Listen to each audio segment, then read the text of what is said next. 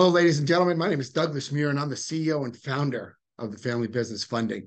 I am reporting to you now from 40 Wall Street, uh, my old stomping grounds. I'm up here in New York City for the month talking to uh, private equity firms and, uh, and hedge funds. I'm at a broker dealer shop right now.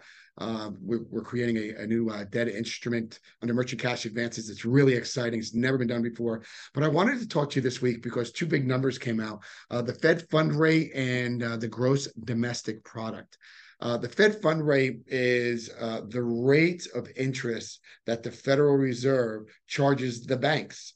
So when the Fed fund rate goes up, the bank rates go up. So do your credit card rates go up? So do your mortgage rates go up? Everything starts going up. Okay. So you're going to look right now on the screen and you're going to see how much we've raised our rates since March 17th, 2002.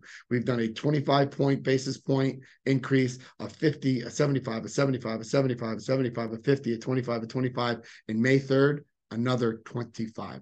Folks, we are just raising these rates and our debt is just getting really, really expensive.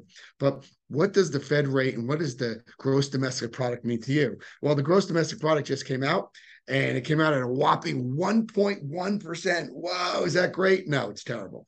Okay, what we try to do, the gross domestic product, is it's all the products that we produce inside the United States right? It increased by 1.1%. A good domestic product is 3%. So we are anemic in what we're producing because everything we're producing is costing higher. Does that make sense? Now add that to a triple whammy where you have the regional banks going out of business and their money and their deposits are leaving the regional banks going into the three big banks which, as we all know, do not like lending to small businesses. Right. So there's other forms of alternative investing out there.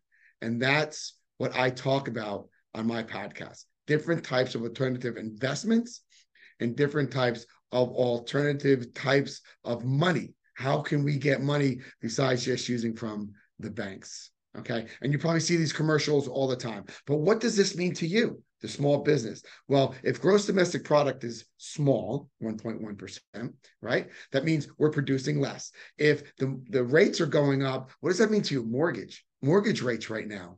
I mean, if you're looking at the mortgage rate right now, let's see here. Uh, the mortgage rate is at 6.85%. That is double. It was 3.22 a year ago today. 3.22.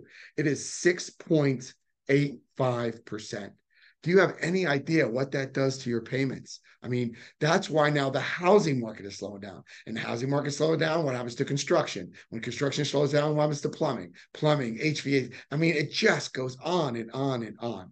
But there's different types of alternative uh, lending that you could find out there. One is called the merchant cash advance lending, uh, which the family business funding is doing. There's sometimes of, of short private notes. You can go to uh, your friends or families and learn and, and borrow money, borrow money from them. But right now, folks, the regional banks are not lending money because they don't have the deposits. The big banks don't like to do it. So if you want to learn more about how the mortgage rates are affecting you and how the Fed fund rate and the gross domestic product uh, is affecting your business, please give me a little jingle at Ask Doug at familybusinessfund.com. That's Ask Doug at familybusinessfund.com, and I'll answer all your questions. Please give me some time. I'm getting hundreds of emails.